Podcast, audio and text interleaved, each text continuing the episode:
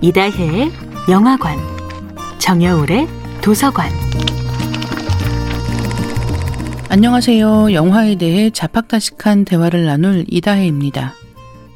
이다혜의 영화관에서 이번 주에 이야기하고 있는 영화는 1999년도 영화 블레어 위치입니다.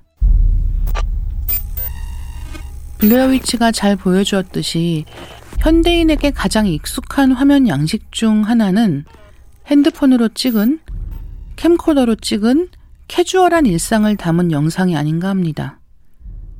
특히 사건 현장을 담은 영상들이 보여주는 혼란은 뉴스에서도 자주 보시죠.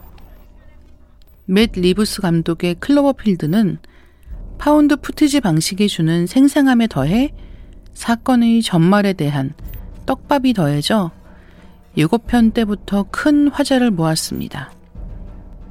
블레어 위치의 현장감이 외딴 숲이라는 공간에서 극대화되었다면 클로버필드에서는 맨해튼 중심부라는 문명화된 공간이 마비되는 상황을 통해 극대화됩니다.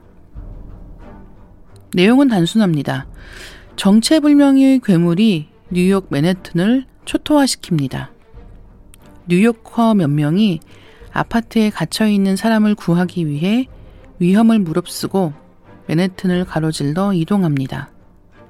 그날의 상황을 생생하게 담아낸 캠코더 영상에 담긴 테이프가 발견되었다는 설정으로 영화가 진행되기 때문에 계속해서 손에 든 캠코더 영상을 따라 영화를 보면 현기증이 나기도 합니다. found footage 장르의 영화들이 가진 공통적인 문제이기도 해요. 화면이 계속 흔들리거든요. 게다가 설정상의 애매한 부분도 있죠.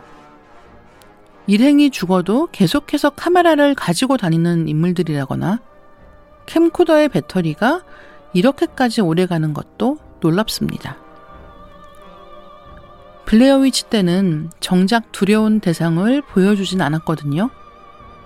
하지만 클로버필드에서는 괴물의 존재가 분명하게 드러납니다. 블레어 위치는 오래된 괴담, 마녀 이야기가 공포의 근원이라면 클로버필드는 9.11 테러 이후 무너지는 고층 건물들과 아수라장이 된 대도시의 이미지를 공포 영화의 장으로 끌어온다는 점도 비교해 보면 재밌습니다. 이다혜의 영화관이었습니다.